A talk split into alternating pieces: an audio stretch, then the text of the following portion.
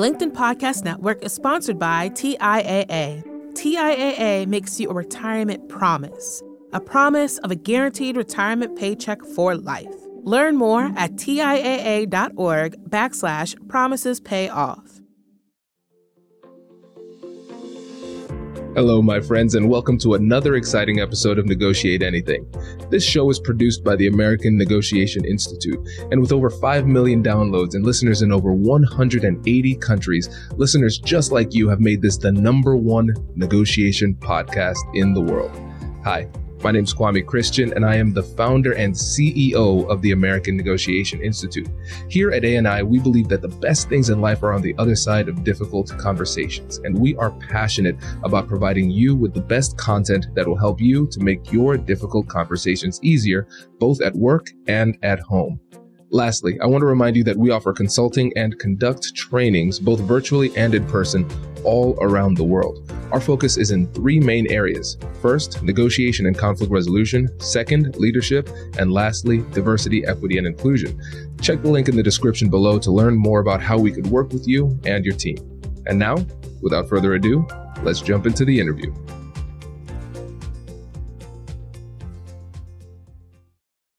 Brian, thanks for joining us today. Happy to be here. So how would you get us started by telling us a little bit about yourself and what you do? Sure. Brian Calabro, live here in Dublin, Ohio, not too far from the director here himself. I'm a director of sales for a global packaging company located here in North America. And we are a very large provider of all types of flexible packaging, kind of all across the gamut of packaging in general. So. Listeners, just full disclosure, Brian and I are buddies, so we're neighbors, and we're using this as an opportunity to hang out in the middle of the day and also talk about things that we like to talk about. So Kai and Brian's son Adrian, they're best friends. They're on soccer teams and flag soccer football buddies, teams, classmates, crushing the competition. Right. It's been fun. And so today we're going to talk about cultural intelligence in negotiations, and this is something that's really important, but I think not talked about enough. And I mean, I have to take some responsibility for it. We have 800 episodes, and I think we've talked about it like 3 times. So unforced error on my part, but we're doing our best to overcome that. Right. Not sure if this is going to hurt or help, but we're giving our best shot either way. We'll see. We'll see. So when you think about cultural intelligence in these negotiations, what does that mean to you? You know, I think it's truly trying to understand at a fundamental level the person on the other side of the negotiation table, not just the goal you're trying to accomplish, but it's, you know, connecting. And I think, you know, what I love about the business world and negotiation is, you know, it brings in people from all walks of life, all areas of the world, and, you know, kind of gives us a forum to get to know each other, express our thoughts and our ideas. And I think, again, really trying to connect on a fundamental level is super important, and really trying to understand the nuances of kind of what makes us all different from a cultural perspective, from a professional perspective, personal lives, where we're from, tying that all into what is the kind of common ground goal that we're trying to accomplish here at the table. So it's very interesting. Absolutely. And I love that you started off with understanding the person.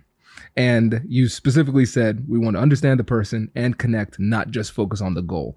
And I think a lot of times we think about empathy and understanding just as a means to an end for the actual negotiation. But it's more than that. Just human to human, we need to connect. And we're not thinking of them just only through the lens of the culture that they're in. We're getting a better understanding of culture so we can get a better understanding of them as a person. I think that's such an important place to start. Maybe this is a fault, but I truly can't help myself in the fact that, you know, most of my clients are my friends as well.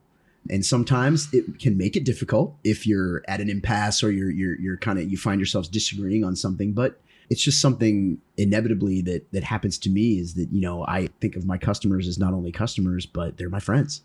And, you know, I want to connect with them. I want to get to know them. I want to understand what's happening in their lives, you know, in and outside of the professional space. So in my opinion, it's helped me, especially when it comes to having difficult conversations and having, you know, kind of more tense negotiations, that I have a connection. Yeah. And you know, what's really funny about hearing you say that, I didn't need to hear you say that to know that's the way you approach it. Because I know, listen, okay, everybody, I'm sure this will come out at some point. Like Brian and Ashley, their house, it's the party house on the block. Everybody hangs out there. Everybody's Brian's friend. So I'm not at all surprised. We've had to negotiate with law enforcement maybe on more than one occasion. Listen, it's... You know, nothing dangerous, just, you know, maybe a noise ordinance or two. But. It's so funny. Every weekend. It's so much fun. But it makes so much sense, man, because, again, for us to be able to get to that level of friendship, we have to have some kind of understanding just as a person. You don't get to that level of rapport by accident. Right. Like, it takes a deeper understanding. Absolutely. And what's cool about your approach, too, is that this isn't just based on some kind of, you know, kumbaya type of methodology where you're saying like, hey, we should just love on each other because that's what people do. You know, that's a nice thing, but you're an international businessman. Like, you have high level conversations with a lot of money on the line, but we're still starting on that personal level, actually understanding the person. And one of the things we were talking about before is that when it comes to your level of cultural intelligence, you've had to earn it through the school of hard knocks, through experience. Can you tell us a bit more about that? Absolutely. Through personal experience, professional experience. But, you know, so in my career, I've had the luxury of, you know, working in the packaging industry. It's interesting because it kind of exposes you to all different parts of the world. Just by the sheer nature of what we do and who we do it for, you can find yourself in some really interesting places and meeting really interesting people. So I've had a couple of experiences in dealing with some colleagues from Europe and just knowing it. Well, not knowing at the time, but knowing now. Just how much culture plays into the way people perform and behave in the business world. And you're truly a function of your environment and where you're from and who you are as a person. So you know, one example in dealing with some colleagues from Great Britain, from the UK, I didn't know that, you know, typically business setting over there, they like to chit chat for, you know, 10, 15 minutes before any business is actually discussed. And, you know, if you skip over that part, it's rather offensive to them. And so, you know, as Americans, I feel like, you know, we're always in a hurry and we're always tied really hard to our agendas and we're, you know, we're stacked with meetings and, you know, we kind of want to cut right to the chase and jump right into the, you know, to the meat of it. And, you know, my colleagues in the UK politely told me that, yeah, that's really not how we do it over here. We like to talk a little bit and get to know each other and, you know, kind of set the stage. And I thought that was really interesting. And so now I try to, even when I'm not dealing with the Brits, I try to do that, you know, before hosting a call or before hosting a meetings, you know, let's take 5 minutes and just talk and, you know, how you doing? How's your family? How's everything? How's your weekend? How are the holidays?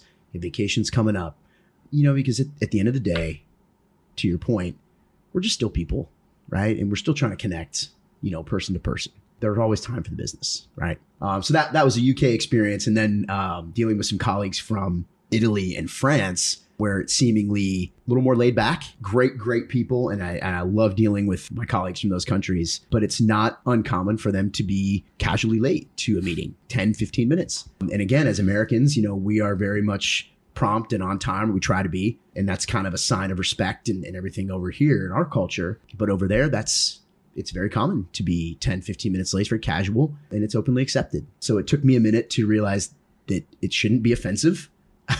You know, welcome them in and it's totally fine. And so now in those conversations, you kind of have a grace period or a grace window of, okay, we're going to wait maybe 10 minutes and then make sure everybody's present. And then we'll start our talk or our call. So just kind of, you know, interesting things in learning how, you know, the different behaviors and the different commonplace traits of how you negotiate in different cultures is interesting.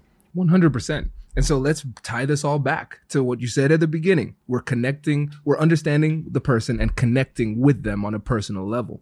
And what we're talking about here isn't any kind of like hardcore business negotiation strategy, a tactic, X's and O's that'll get you an edge in a negotiation in like a strategic sense per se.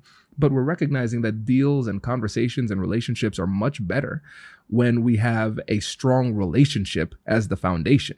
And two things that you mentioned a couple of times. So you talked about respect and offense and unintentional disrespect, because we perceive it as disrespect if somebody's late. But if we have a better understanding of the cultural context, we realize it's nothing personal about us. Correct. That's just the way that they do things. And then when you were talking to your friends from the UK, they felt a little bit offended that you wanted to go straight to business. You weren't trying to be disrespectful. That's just the way that you operate. And it's interesting to your point. I thought I was being respectful of everyone's time. And it is actually ironic that, no, we appreciate that, but we kind of do this little social thing before we get down to business here. So yeah, it was absolutely, I chalked it up to, rookie mistakes in terms of negotiating internationally, but taking those learnings and now kind of applying them. Does your company invest in professional development training? If you believe that your team would benefit from a negotiation workshop, all you need to do is go to our website, fill out the workshop request form, and then we'll set up a time to chat. These workshops are completely customizable, and we've done them all around the country. Negotiation and conflict resolution skills are beneficial across all professions, but they're especially useful in procurement, purchasing, sales, sourcing, and contract management. Our calendar is filling up quickly, and we even have some workshops scheduled for next year. If you think you might want one, I'd suggest reaching out soon so you don't miss out. Check out the link in the description to learn more. And we will be right back after this. The LinkedIn Podcast Network is sponsored by TIAA. In the last 100 years, we've seen financial markets swing, new currencies come and go, decades of savings lost in days, all showing that a retirement plan without a guarantee, quite simply, isn't enough. So more than a retirement plan, TIAA makes you a retirement promise. A promise of a guaranteed retirement paycheck for life. A promise that pays off. Learn more at TIAA.org/promisespayoff. Hi, I'm Tomer Cohen, LinkedIn's Chief Product Officer. On my podcast, Building One, we dive deep into what it takes to build great products.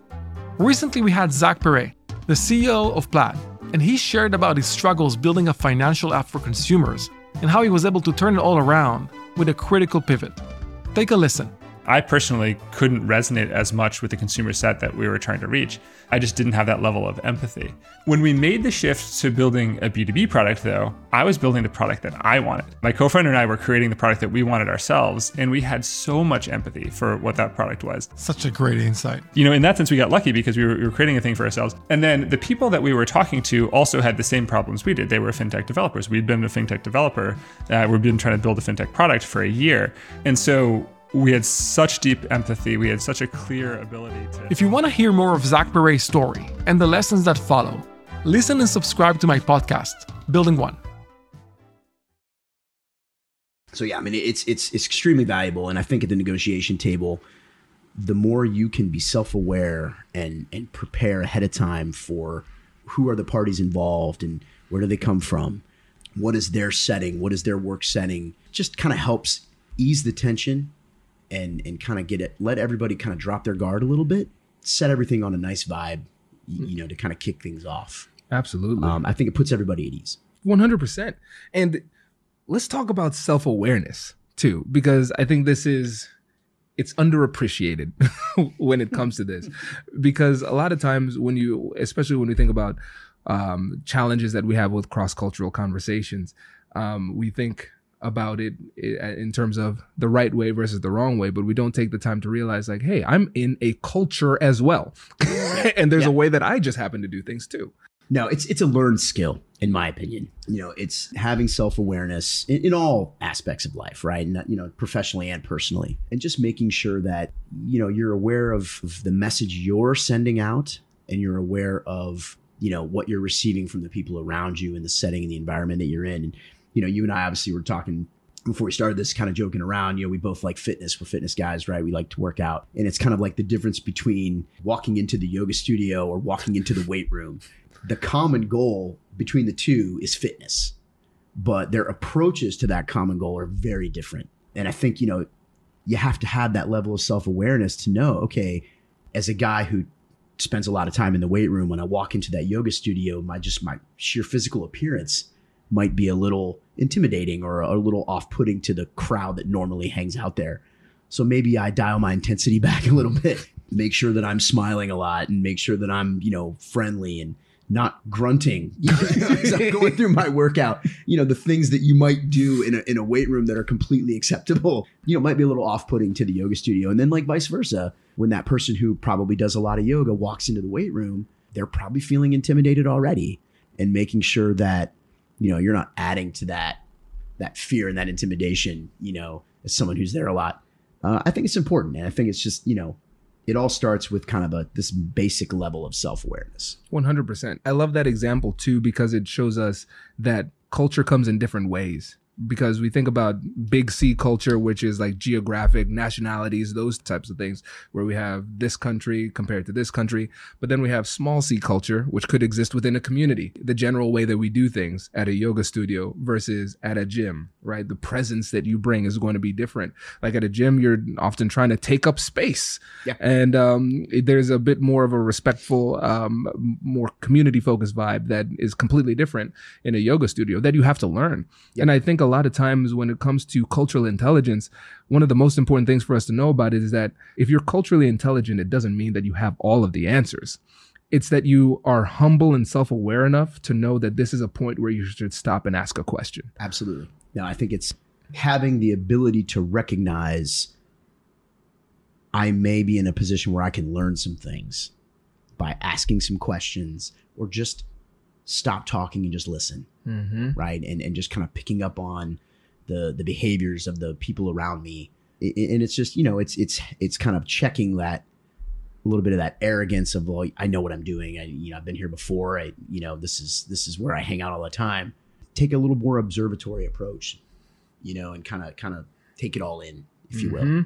One of the things that you mentioned earlier when we were just chatting was the ability to kind of pause and kind of take the temperature of the room to understand. Essentially, it's kind of like a blend between emotional intelligence and cultural intelligence. Like every relationship has its own little culture in a sense, but then we also have to blend that emotional intelligence to recognize people's perceptions and their emotions are going to be different. We have to figure out what that is. And so like in a business context, when you're pausing to take the emotional temperature in the room and kind of get your footing to understand like where we are and where we stand, what does that look like for you? You know, it's interesting that you say that. And there's a good example of that. So we were negotiating a contract for one of our large clients several years ago. And they're a great relationship. We've been doing business with them for quite some time. But they had merged with another very large company. And so as part of that merger, they were asked to kind of, you know, elicit a full-scale RFP, all of their suppliers, bring us all in one at a time and kind of do a little sit down and kind of roll through, you know, current terms and just, you know, build the new contract, if you will.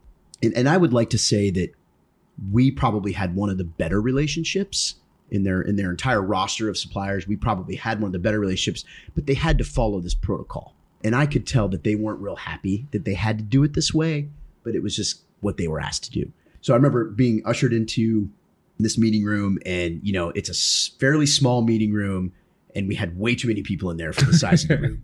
And it was just very stuffy and not comfortable, very formal, but very, very informal and uncomfortable at the same time. And it was almost kind of like trying to give us the feeling they didn't know us at all when we knew that was not the case. Yeah. And so to your point, we're kind of in this discussion and it's, and you know, at some point we kind of lean back from the table and just, can we take a real quick break here? And just, you know, let's go grab some water. Let's, you know, restroom break, you know, and just kind of break the tension in the room.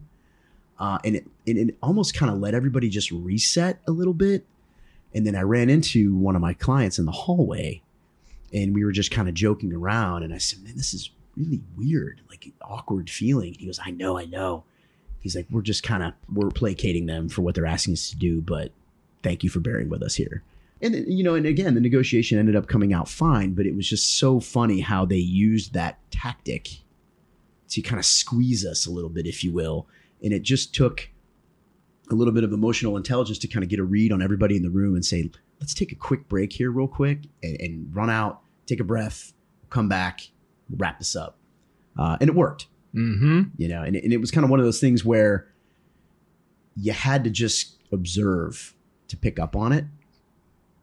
And it kind of, I think everybody in the room kind of sighed a collective relief, like, yeah, I wanted to do this, but I didn't want to be the one to ask. And so it's just like, you know what, we just kind of said, let's just do this.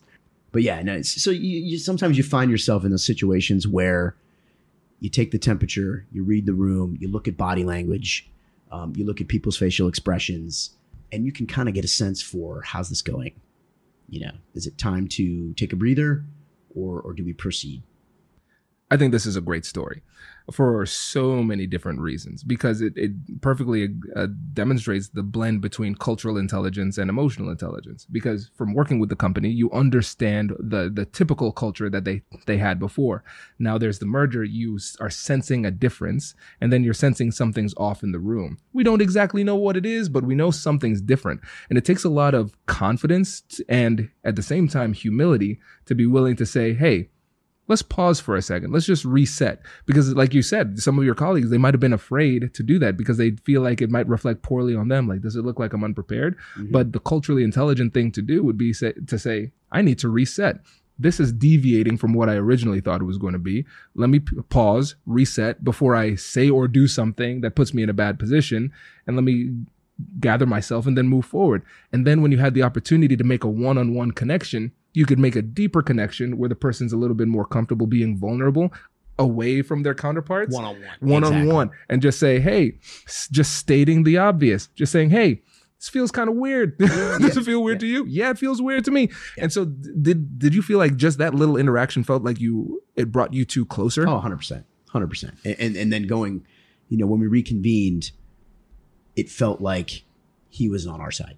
Mm. You know what I mean? Even though he couldn't, you know, outwardly come out and kind of say that, I knew, okay, I got my guy back here. You know what I mean? He gets it. He's advocating for us. And I'll be honest with you, you have to also consider what is your credibility in that situation already with the client. Because we had a great relationship with this particular customer, because they knew us really well, we are one of their best suppliers, and we know that. We felt comfortable doing what we did. Had that been a situation where we were the new guy coming in the door, I probably would not have chosen to do that, because I haven't earned the right to do that. I haven't earned that respect. So I think that's, again, self-awareness. We're a credible guy here. We've been in the game for a while with these guys. We've been in the trenches with them. We've earned the right to kind of say, hey, let's take a little breather. Let's step out. Let's grab some water. Let's, you know, bathroom break. But again, you know, if we were the new guy coming in, I don't think we have the respect and the we haven't earned that stripe. Yep. To do that. So I think that was a big, you know, maybe the reason why it went over the way it did and it was okay and it was accepted is because we were the ones asking and we had that relationship. Yep. Oh, this is so good, because shows that when you think about blanket negotiation advice, there's no such thing as blanket negotiation advice. It's all going to be circumstantial. It depends on the relationship and the dynamics of the interaction. So it's important to know what are the elements of the interaction that you have to pay attention to, but then it takes a lot of experience and knowledge to be able to understand which way to go with all of that information, which can be overwhelming sometimes. Sure. Absolutely. We're in a current negotiation now, or we're in the very early stages of one with another higher profile customer where we don't have as lengthy of a relationship. So we have to be a little careful on how we approach that and what we ask for and kind of how we handle that, because we haven't earned the right to maybe be as confident in our requests, mm-hmm. Maybe be as direct in our requests as with this other client. And again, it's all recognizing who's at the table. What's the overall situation? You know, what are we trying to accomplish here? What's the current state, right? Yeah.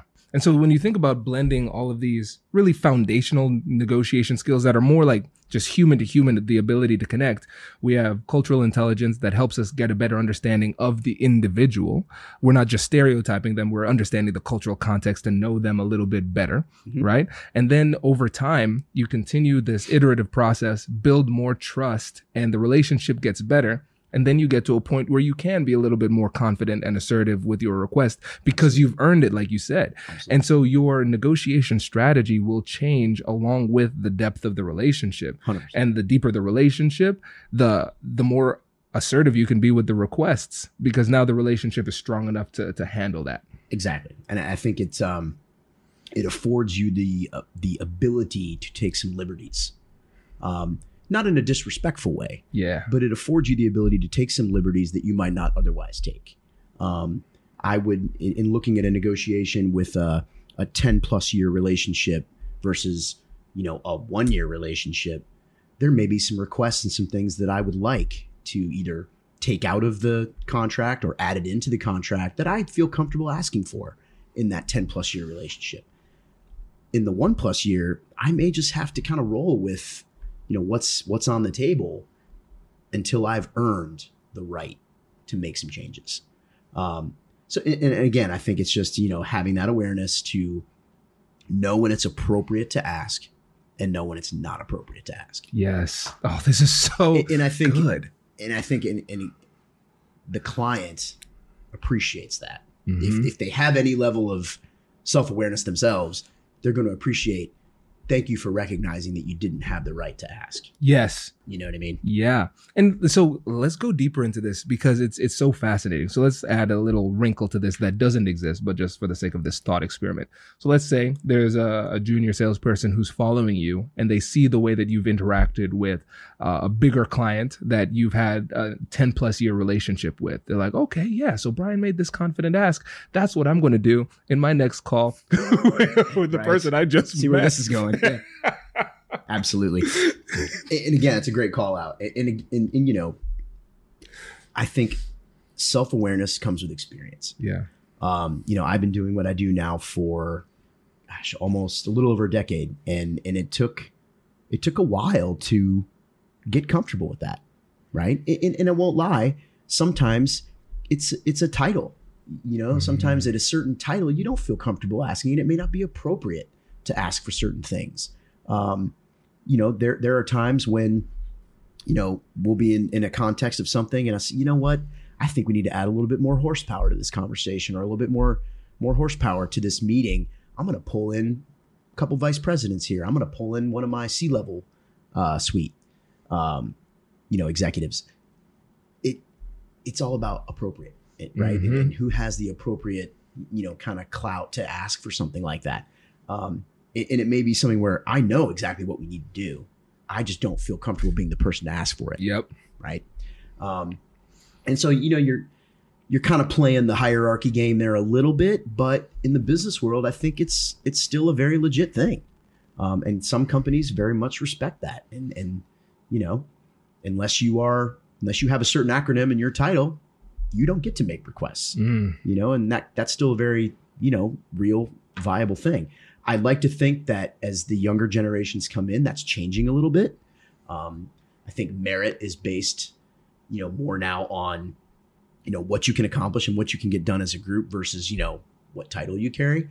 But, you know, it's just, again, being self-aware to know, hey, am I the right person that should be asking for this, or do we need to pull some other people in here? Bingo. Yeah. And again, you have to, when you think about this through the strategic lens too, this is something that has a significant impact on not just the quality of the outcome, but the quality of the relationship, and cultural intelligence will play a big role into that too, mm-hmm. because you have to consider how the other person will perceive the message, right? Because sometimes it is the messenger, Absolutely. Right? Not the message, the messenger. So it's like, okay, will they think it's disrespectful if I ask for it? Do they need to see that title? Would that, based on their culture, mm-hmm. would that be perceived or received a little bit better? Sure. Again, that there's no specific right answer for it. We just have to be able to develop the skills to ask the right questions, make the right reads. But it starts again with that self-awareness to even know that this is one of those inflection points in a negotiation. Yeah, it's funny you say that. It makes this, what you just said makes me think to an intercompany meeting that we were having based on some negotiation skill training. And I was with some colleagues from another part of the world.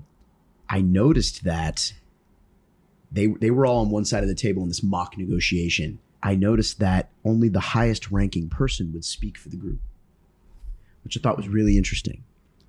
And on our side of the table, it was a free for all. Everybody was talking over each other. But it was a lot more collaborative. And on their side of the table, they would kind of huddle internally to discuss things. And then there was one spokesperson that would talk for the group, and it was the highest ranking individual. It like actually legitimately the highest ranking individual. So I was curious about that, and I noticed it. And then I asked one of my colleagues afterwards, you know, what was up with that? Is that just kind of the way you guys chose to do that? And they said, no, in our culture, That's how we do this. Mm. The highest ranking person typically is the voice of the group, which I thought was really interesting. Yeah. And that's within your company. That's within our company. Exactly. I don't have a lot of interaction with that group on a day-to-day basis. Mm-hmm. Outside of some of our, gatherings, intercompany gatherings as a business. I don't work in that sector, predominantly, but I thought it was just really interesting that that's how they did that. Mm-hmm. They would discuss internally as a group, kind of huddle together, and then everything was communicated across the table by one person. And right. It was the highest ranking individual there. So it was sort of like, I almost kind of equated it to like the military, and like the general will speak for the troops. Yeah. Right. The troops, everybody kind of collaborates and discusses things internally, but the outward communication to the other side is from that highest ranking individual. So fascinating. Yeah, it was really fascinating. And then, it's just, and that's interesting. I wonder how that plays into ongoing negotiations. And, I would assume that same culture, that's probably true in other organizations that they work with, but then you take it outside of that culture, and it's just, it's kind of interesting. Yeah. And I don't know if I was the only one that noticed it. Right. On our side. Now, this is good. Okay, so check this out. So one of the words that you used about 4 or 5 times in that response was interesting. And then you said, I wonder how it would play out in other situations. So one of the 4 elements of cultural intelligence is CQ drive, like cultural intelligence drive. That's just the motivation, the drive, the desire to learn more about different cultures, different people, like you find it interesting. Right. And one of the greatest indicators of somebody who's going to develop deeper levels of cultural intelligence is just how curious they are in general, right? Intellectual curiosity. Bingo. Is a big piece of it, right? If you have the natural inquisitive nature and you're just curious, right? And I've always been that way. My son, Adrian, is the same. We live a mile from the school, and I'll get 35 questions from the time I leave my house to the time I drop him off about all sorts of things. But he's just a curious individual, probably takes after me. But I think truly it's probably why I love doing what I do so much, is because of that curious nature and learning, why are they doing that way? Yeah. Is that a cultural thing? Is that a company philosophy thing? That's just interesting. I want to learn more about that. Different than the way we do it. It's different than the way I do it. So it's just fascinating. And I think that people who maybe don't have that level of curiosity, not necessarily are at a disadvantage, but they might miss out on really, getting that deeper understanding of why things are happening the way they're happening, or why this went a certain way, or. Yeah. Now, with the last 5 or so minutes we have here, let's ask the questions that everybody's really wanting to know. So for Brian and Ashley Calabro, as the gathering place, you are the cultural center of our neighborhood. Or like Grand Central Station is probably more accurate description. Seriously. So seriously though, when it comes to your ability to be that space, like what are those things that you keep in mind when you have all sorts of different neighbors with all sorts of backgrounds just coming and hanging out at your place for hours? Question. I think it's just about being very welcoming and accommodating. And it's just like, hey, everyone's welcome here. We love all of our neighbors for a variety of different reasons, from the arrangement of the chairs on the driveway around the fire pit, to the music that's playing, to the beverages that are around. It's just like, hey, help yourself, come in, relax, enjoy yourself. We like to think of our neighbors as our family, our extended family. And it's just, maybe that's my Italian heritage and the fact that that's just kind of how I was raised, and the Italians are very welcoming people, if you know anything about that culture, and like you're part of the family. The first time you meet, typically an Italian family, they bring you in, they're hugging you, they're kissing you, they're, sometimes to your detriment. But that's just how they are. They're very welcoming people, and they want you to feel welcome in their home.